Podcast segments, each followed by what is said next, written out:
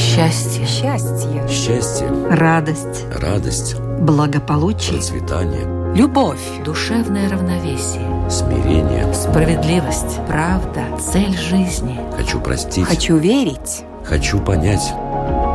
Беседы о главном. На Латвийском радио 4.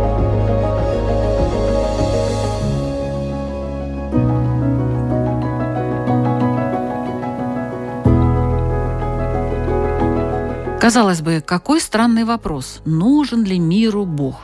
Но на самом деле он совершенно не праздный. С развитием человечества все больше места в умах людей занимают различные гаджеты. Информационный шум не дает осмысленно воспринимать нужные сведения. Человек 21 века перегружен не физически, а ментально. Причем эта перегруженность хаотичная и бессистемная. И от этого человек быстро устает, ленится мыслить и стремится воспринимать вещи попроще. А прост ли Бог? Нет, совсем не прост. И многое, что связано с божественным, требует сосредоточенности, концентрации внимания и смирения, качеств, встречающихся не так часто, как хотелось бы. И тут оказывается, что само понятие «божественное» выходит за рамки существующего мира, вытесняется другими вещами, более понятными, ощутимыми и простыми в объяснении. Так что же получается? Богу нет места в современном мире. Мир обойдется и без Бога, решая свои проблемы. Десять заповедей вписаны в систему правосудия и хватит об этом. Религия устарела – и она уже не помогает, а тормозит с ее вековыми традициями и запретами. Обойдемся? Или все-таки нет? Давайте обсудим эту тему с гостями программы «Беседа о главном». А это Равин Исраиль Айзеншарф. Добрый день. И православный священник Александр Шабельник. Здравствуйте. Ведущая Людмила Вавинска. Добрый день, и мы начинаем.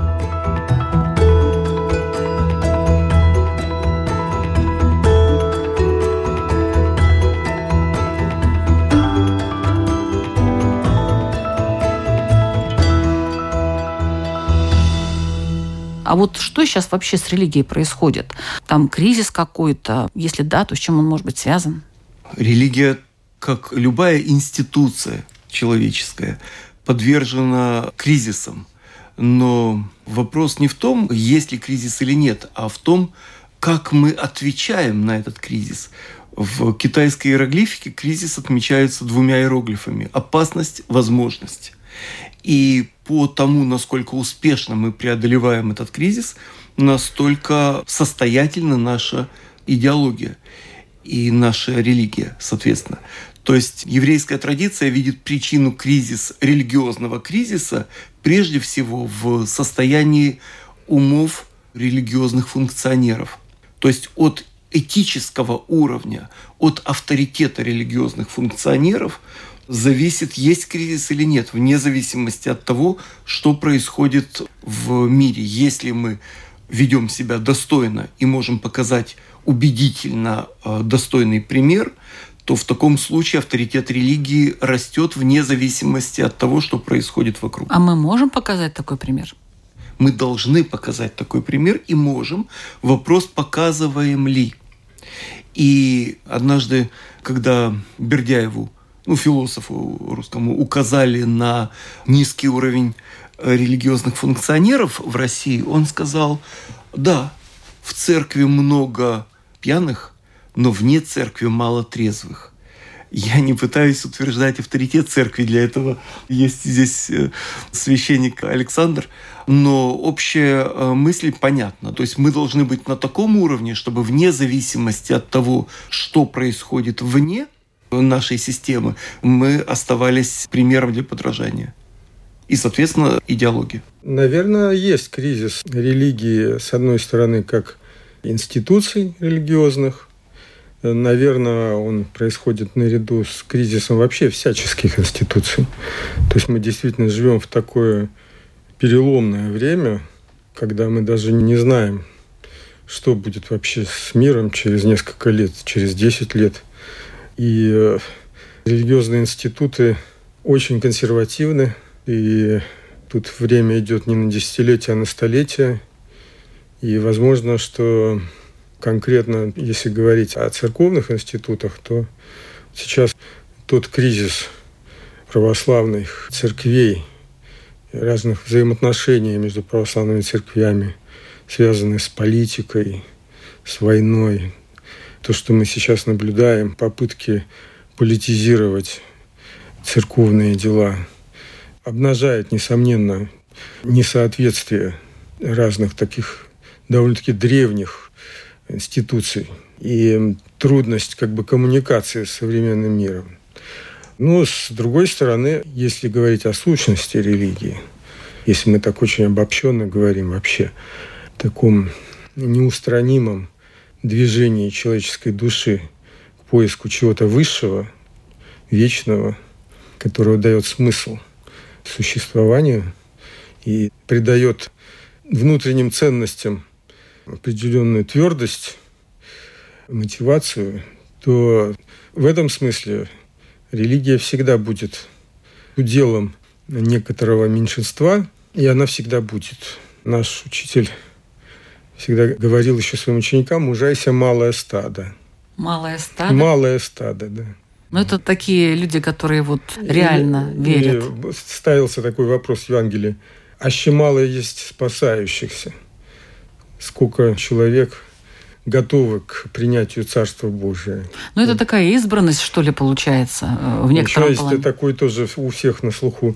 Много званных, мало избранных. Угу. Вот, вот я и, и говорю. И даже есть какая-то, где-то я слышал такая статистика о поведении разных млекопитающих, начиная от грызунов, что вот, допустим, 95 или 99 там пасутся, какие-то зернышки грызут, а, а одна особь, она обязательно куда-то пытается залезть, найти какой-то выход.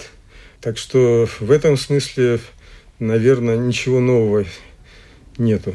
Тем не менее, есть религии, которые активно привлекают к себе. Есть, которые стараются, и, кстати, у них достаточно хорошо и получается. Ну, не скажу, конечно, на всей нашей планете Земля, что вот прямо вот у них так все. Но, тем не менее, есть очень-очень такие распространенные религии. Там, наверное, не думают об избранности, нет? Религия как общественное явление, она тоже имеет свое начало, расцвет, акме, потом институциализируется, дряхлеет и, может быть, даже умирает. У вас сегодня какой-то философский настрой. Избранные, что-то там рождается и умирает – но я бы все-таки сделал акцент на званости. То есть все-таки еще такое есть выражение «Бог желает всем спастись и в разум истины прийти». Ну, опять-таки, с одной стороны, свобода человека, а с другой стороны, мы же тоже прекрасно понимаем, насколько мы детерминированы, насколько наш выбор, наша свобода, наши мысли определены тем, что нам вложили в голову. Ну что подтачивает веру людей в Бога? Что мешает этому? С еврейской точки зрения мешает зацикленность на сиюминутном. То есть, если сиюминутное воспринимается как э, инструмент, как способ, как средство, все в порядке.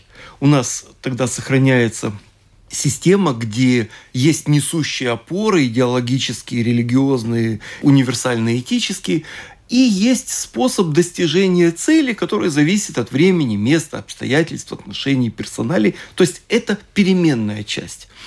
Но если переменная, как конъюнктура, как сиюминутность, как быт, заменяет собой цель, смысл, то в таком случае мы приходим к более общему пониманию идолопоклонства, когда Бога заменяют чем-либо.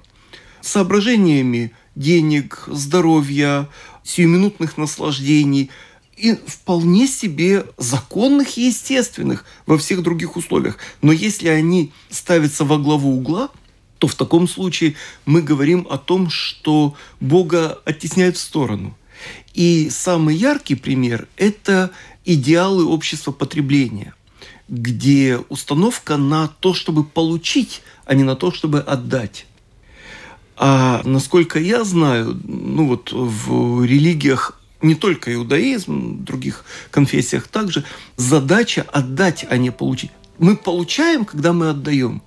А когда телега ставится впереди лошади, если мы делаем установку на получение, то э, вопрос, а отдаем ли мы, вообще не встает. И таким образом общество хаотизируется, погружается в рутину и становится манипулируемым любым демагогом. Таким образом, вместо Бога мы получаем очередного отца народов, неважно, как он называется, мы получаем очередную модную идеологию, мы получаем шумные клубы, дискотеки, что-нибудь, что оглушает наше сознание и не дает услышать голос души.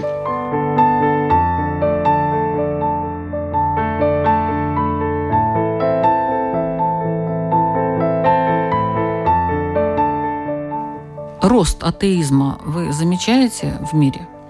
Или люди вообще просто никак не относятся к Богу, например. Ну, я как будто к какой-то религии имею отношение, но чисто формально я никуда не хожу, ничего не соблюдаю, ну, так числюсь где-то и все. Или все-таки атеистов становится больше?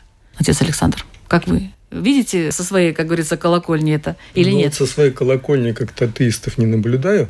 Ну, это шутка, конечно. Скорее, была. да, такой некоторое равнодушие. И люди как бы живут, не приходя в сознание, что называется. Поэтому атеист – это уже человек с некоторой с позицией. да. да. То есть я как не признаю Бога. В апокалипсисе сказано, о, если бы ты был холоден или горяч, а так как ты теплохладен, то я тебя выплюну из уст своих. То есть либо то, либо это, да, по идее. Ну, Все-таки должна быть какая-то позиция, но ее нет. Ну, ее нет. Ну, конечно, атеист и человек верующий – это оба верующих. Но только один верит, что Бог есть, а другой верит, что Бога нет. И поэтому То мама есть... позиция атеиста в этом смысле прогрессная. Здесь работать можно как-то, да? Зачем? Нет, Каким-то образом. Нет, ну просто зачем верить в ничто? Это у каждого свое. Но главное, что позиция есть. Но большинство, как я понимаю, вообще так тихо отползают в сторону и не трогайте меня, я бы так не сказал. Я думаю, что атеистов сейчас становится, в общем-то, меньше. И даже, на мой взгляд, людей, равнодушных к вопросам духовности, становится меньше. Вопрос другой, что прежние формы религиозности, которые были канонизированы, догматизированы и так далее, ну там, собираться в определенных зданиях по определенное время и исследовать достаточно сложные церемонии, обрядам и так далее, какими бы они ни были – эти формы религиозности отходят в прошлое. А сегодняшние конфессии не пытаются найти путь к тем, кто не готов следовать установившимся. А почему эти люди не готовы следовать? Потому что сознание изменилось. Дело в том, что сознание меняется быстрее, чем нормы и ритуалы канонизированы в конфессии. И поскольку не конфессиональные представления не успевают за быстро меняющимися переменами в мире и в сознании, то в эти ножницы вклинивается все, что мы видим. И самые шумные, самые вредоносные, самые безнравственные, опасные и низкие, они обращают на себя внимание. Но вот я работаю с молодежью и еврейской, и нееврейской, и замечаю вот этот поиск духовности, вот эту жажду я замечаю. И поэтому ответить на этот призыв с высокого берега никогда не получится. Надо спуститься и подать руку. То есть, таким образом, кто преуспевает из религиозных деятелей, ну вот тех, которых я видел, это те, которые готовы выйти к молодежи, пойти навстречу, пойти туда, куда бы он сам никогда в жизни не пошел, и там установить контакт, пообщаться и услышать тех людей, которые хотят заглушить голос собственной души и жажду духовности, если они не находят ответ, они уходят во все тяжкое. Вот к ним спуститься к ним обратиться и тогда наладить контакт и вместе подняться. Вот это дорогого стоит. Например, можно тоже вот такую тенденцию отметить. Бывают люди демонстративно отказываются от религии, ну, говорят, все это ерунда, сказки, я в это не верю и так далее. Все это для бабушек, дедушек, я умный, образованный человек, мне это не надо. При этом, значит, этот человек верит в привидения, в астрологию, в телепатию, во все вот эти вот вещи. То есть совершенно сверхъестественное то, что придумано людьми, вот он в это верит. Как вообще этот парадокс можно понять? То есть в Бога он не верит, а, допустим, в привидения он верит. Ну, если вы считаете, что привидения придуманы людьми, вполне возможно, что люди действительно сталкиваются в своем, так сказать, внутреннем опыте с какими-то духовными явлениями. И то, что раньше любая бабушка могла это все как бы оформить в рамках своей вот веры, понять, что же это за инопланетяне ее посещают, то теперь человек, который не верит в Бога, он верит в некую... В инопланетян как некую, раз он верит. Да, как бы он оформляет свой некие ощущения духовные, он оформляет в соответствии с собственными понятиями. Так рождаются разные такие, типа New Age, такие разные околорелигиозные. Возьмите, был Советский Союз, и как только весь этот диктат идеологический да, а, закончился, сразу появилась секты. огромная полка с оккультной литературой. А журнал «Наука и религия», она уже и в советское время, мой был любимый журнал, писал про веселье науки перед тайной Бермуд. Так что на самом деле религиозный опыт так или иначе будет и есть, но просто люди, отказываясь от уже, так сказать, зрелых таких форм, которые являются опытом человечества и результатом истории духовной человечества, но даны современному человеку в виде какой-то мертвой схемы, которая не наполнена для них жизнью. Они пытаются что-то такое более живое, ну и, соответственно, это магизм. Привидение – это более магизм, живое, анимизм, шаманизм, заговоры, привороты, вход в все древние, так сказать, придумки человечества или ну почему технологии, люди, люди технологии в это верят? Духов. В это верят, в то не верят, в это верят. Ну потому что это более соответствует этой потребности религиозной. То есть если мы желаем, чтобы с помощью каких-то оккультных сил и крокодил ловился, и кокос рос, и любимый пришел, вернулся, вот появляются на этом рынке соответствующие Спрос рождает предложение. Честно говоря, я хотела узнать вообще, почему люди э, вообще на это клюют все-таки. Если есть потребность, конфессиональные функционеры в самом общем смысле, неважно, там, раввины, священники, не отвечают на запрос, а запрос есть, то тогда святое место пусто не бывает. Находят тех людей, которые готовы ответить на этот запрос. И я не могу сказать, что огульно, что все обладающие теми способностями, которые мы не можем взвесить, измерить и пощупать, что они все шарлатаны. Мы не все знаем и не все можем объяснить. Если они что-то могут, и это убеждает, так вместо того, чтобы отворачиваться, лучше пойти и посмотреть, как оно работает, или привлечь этих людей на основе универсальной этики, и тогда не противопоставлять одно другому и таким образом ослаблять и одно, и другое, и сам импульс человека как бы дезавуировать его желание к духовности, а найти общий язык и вместе сотрудничать.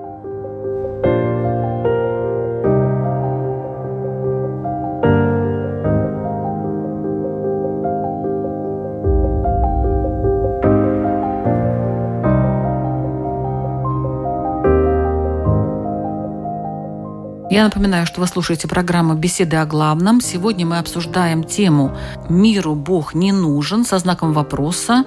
В разговоре участвуют православный священник Александр Шабельник и раввин Исраиль Айзеншарф.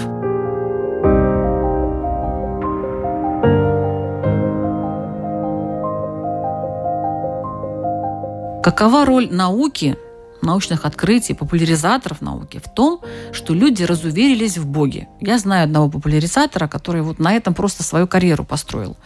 То есть Бога нету, вообще все это ерунда, вас там дурят и тому подобное. Действительно ли наука настолько далека от религии, что тот, кто занимается наукой, он вот обязательно должен быть, ну, как минимум, равнодушным, ну, или атеистом уже точно? У меня есть очень много знакомых религиозных ученых, с высокой научной степенью. Но у них нет такого противоречия внутреннего. Нет, они просто Кто считают... это делает? Кто движет этими атомами? Просто они считают, что чем глубже человек проникает э, в сложность этого мироздания, тем выше его восхищение перед тем, как мудро, сложно, гармонично и целесообразно все устроено. И тогда от того, что он выучил алфавит до второй буквы, он уже не говорит, что третьей нет или преподает ее, а он тогда, естественно, совмещает представление о Боге как источнике всего и духовности с представлениями научного мира о способах познания и пользования этим знанием. Вы тоже не видите никаких противоречий, отец Александр? Конечно, я даже думаю, что человек, который пытается на базе научного мировоззрения, научного опыта отрицать существование Бога, он как бы ставит под вопрос собственные свои рациональные качества. То есть это все давно уже выяснено, что есть эмпирический опыт, его границы, еще Кант о границах писал. Но ну, сейчас наука есть... довольно-таки продвинулась далеко. Наука... При Канте было немножко по-другому. Ну, вопросы уже эти давным-давно поставлены, и их решали еще со времен античности, ну и в новое время. В античное время было много богов. Ну да, в античное время было много богов. Но уже философы доходили до понятия перводвигатель. Что должен быть перводвигатель? Должен быть начало всех причин – Некоторые говорят, что это природа. Только, вот люди верят в природу, то есть это некая богиня, которой и поклоняются. Тоже, то в общем-то, это, можно сказать, то Бог. То есть сcientизм – это такая, в общем-то, вера.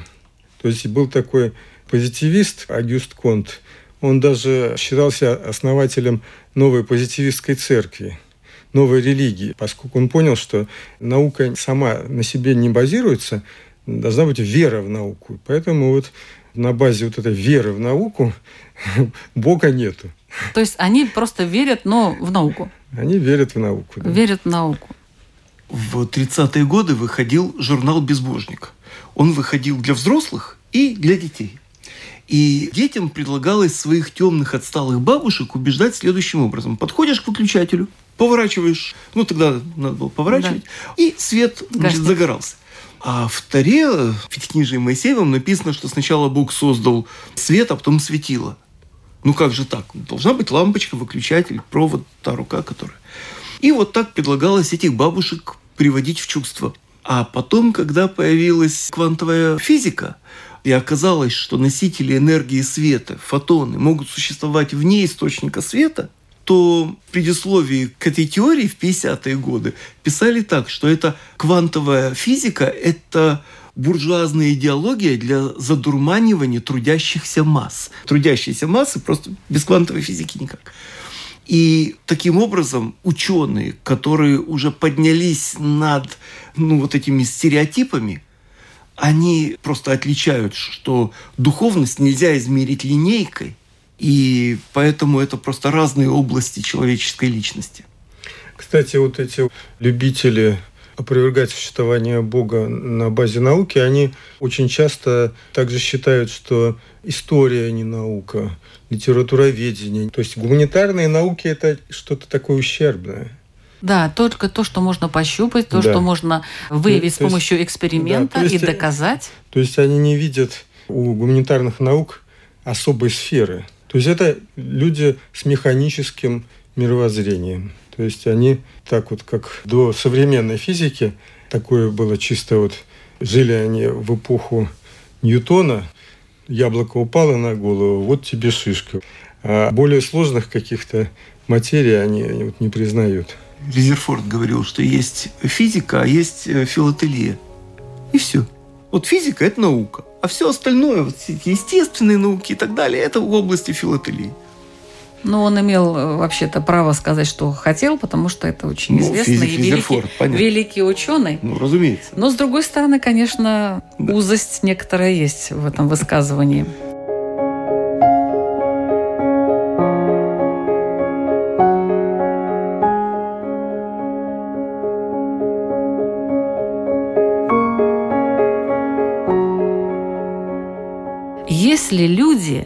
Перестанут вообще все верить в Бога, что изменится в мире, уважаемый Израиль?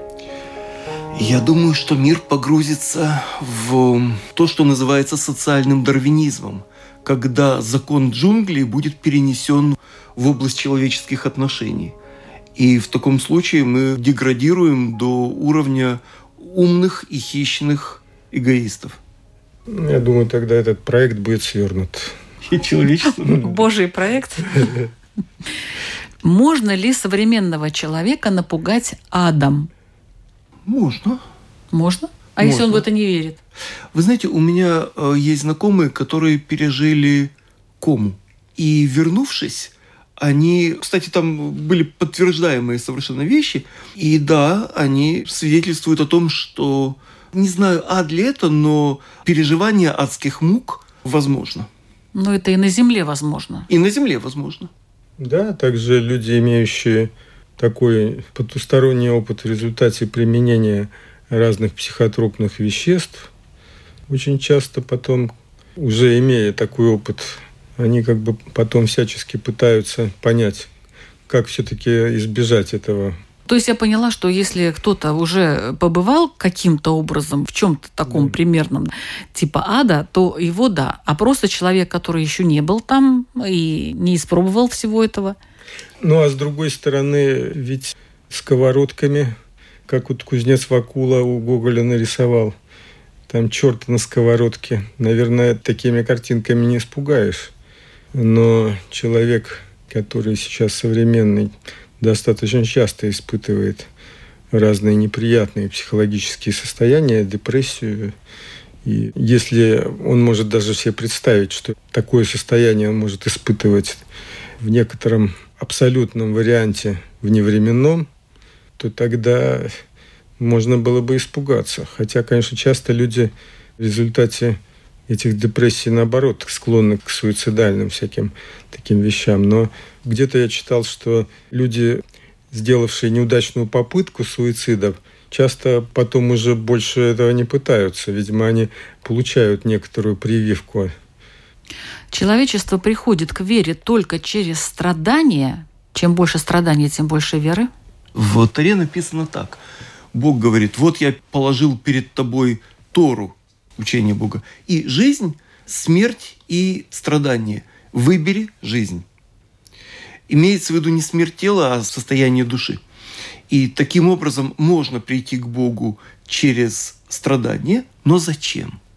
Лучше прийти путем э, любви и сострадания, милосердия. Можно-то да, но дело в том, что реально, как только возникают какие-то проблемы, и человек начинает страдать, вот тогда он активно начинает искать, за что же мне уцепиться, и тогда он вспоминает, а вот есть же Бог, и тогда можно обращаться к Нему, просить прощения или наоборот его обвинять в том, что все произошло так плохо, и вот ты виноват в том, что я хороший, а ты плохой, наверное, так, ты меня не любишь и все такое. Я вот э, к этому, что реально опыт человечества такой. Пока нет страданий, все хорошо. И вот следующий вопрос тоже. Если мы все жили хорошо и счастливо, потребность в религии бы исчезла или нет? Ну, если бы мы хорошо жили и счастливо, значит, уже мы бы достигли цели религии. То есть мы бы соединились с источником счастья и жизни, и радости. То есть В Писании не... сказано, что познать истину, она вас сделает свободной, и это путь к совершенной радости. Бог есть источник благополучия, радости, Ну, это такая не, счастья. не естественная такая изначальная потребность человека иметь какую-то точку опоры где-то, даже при полном счастье. Ну, полное счастье еще вот у Фаусти там эта тема рассмотрена. Остановись, мгновение, ты прекрасна. То есть несовершенной текучей э, реальности он полного счастья здесь не может иметь. Но даже частичное счастье, оно дано как предвкушение, как часть какого-то полного счастья. Поэтому как раз-таки устремленность. Нужна религия в таком случае будет? Ну, это гипотетическая религия, ситуация. Религия – это не какой-то инструмент. Если чисто этимологически, религия значит связь. Это связь с Высшим, связь с Богом. Связь с Богом, она только и обеспечивает настоящее благополучие счастье.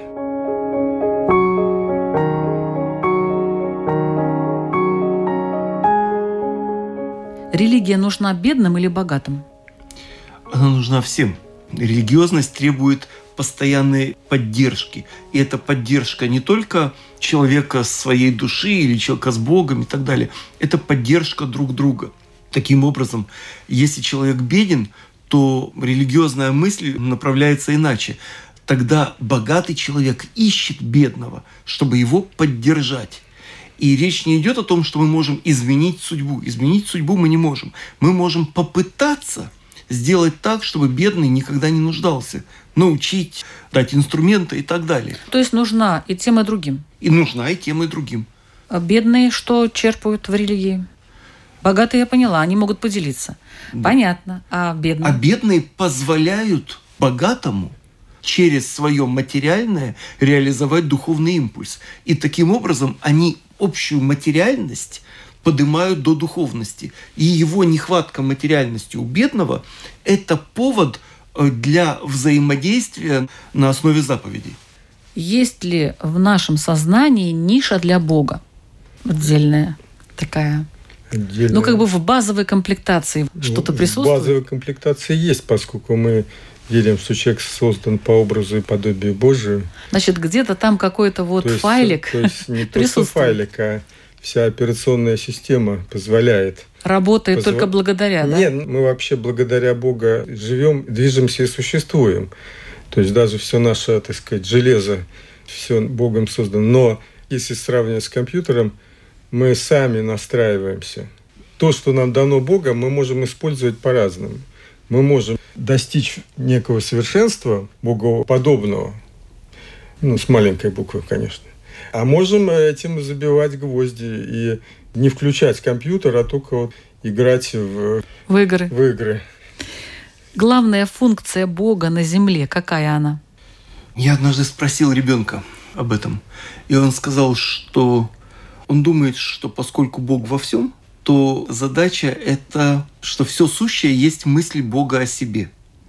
И это желание, чтобы все им созданное было счастливо и гармонично взаимодействовало.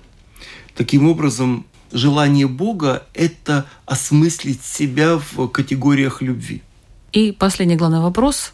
Миру Бог не нужен или нужен? Или, в общем-то, Богу все равно, нужен, не нужен, просто мир им создан, и, и все, извините, как говорится. Миру нужен Бог, и без него мир развалится.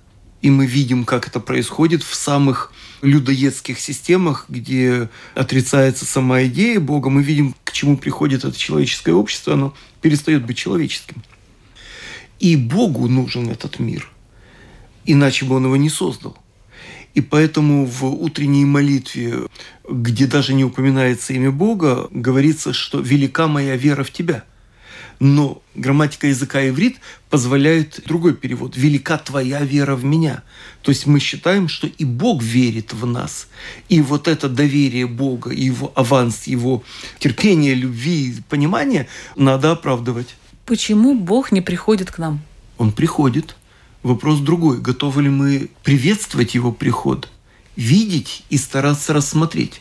На иврите одно из имен Бога – это маком, место. Таким образом, не Бог в нас, а мы в Боге. И все, что вокруг нас происходит, оно потому происходит, что Бог это дело поддерживает.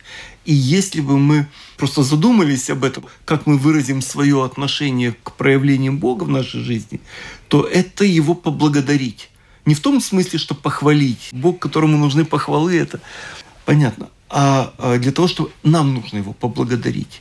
И если мы будем знать, что мы завтра получим только то, за что мы сегодня поблагодарили Бога, то наше общение будет куда более вразумительным. Мы вот христиане верим, что Бог уже пришел к нам. И послание к евреям начинается так, что Бог многочастно и многообразно в древности говорил через пророков, а в последние времена пришел к нам в Сыне, который мы веки сотворил. То есть в Иисусе Христе мы видим не просто пророка, Мессию как царя израильского, но мы видим в нем Бога.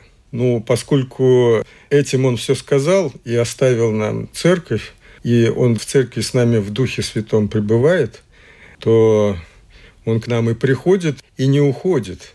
Но если говорить о таком индивидуальном плане, лично духовном, то, наверное, каждый человек, если проанализирует свою жизнь, он может увидеть такие моменты, когда Бог стучал в его сердце, как сказано, я все стою и стучу. Кто отворит мне дверь, я у того буду там вечерю с ним сотворю и буду с ним пребывать. То есть часто мы просто по вот этой нашей суете и такой невнимательности, может быть, мы пропускаем такие моменты, когда Бог стучит в наше сердце, а мы это не хотим слышать.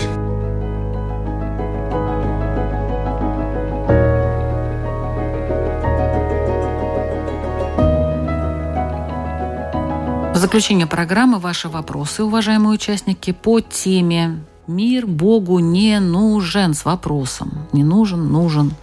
И свой первый вопрос задает Равин Исраиль Асишаров. Если мы чувствуем свою душу в себе как ценность, данную нам Богом, то это ощущение превращает нас в тех, кто является для Бога и сыном и дочерью. То есть душа, данная Богом, делает нас богоподобными. И таким образом, с еврейской точки зрения, каждый из нас, имея в виду божественную душу, это сын Бога и дочь Бога. Как я готов выразить свою богоподобность в обстоятельствах своей жизни? Спасибо. Свой вопрос задает православный священник Александр Шабельник. Хотелось бы, чтобы было меньше вопросов и, может быть, сам Господь нам ставит какие-то вопросы в текущей нашей жизни, довольно-таки тревожной.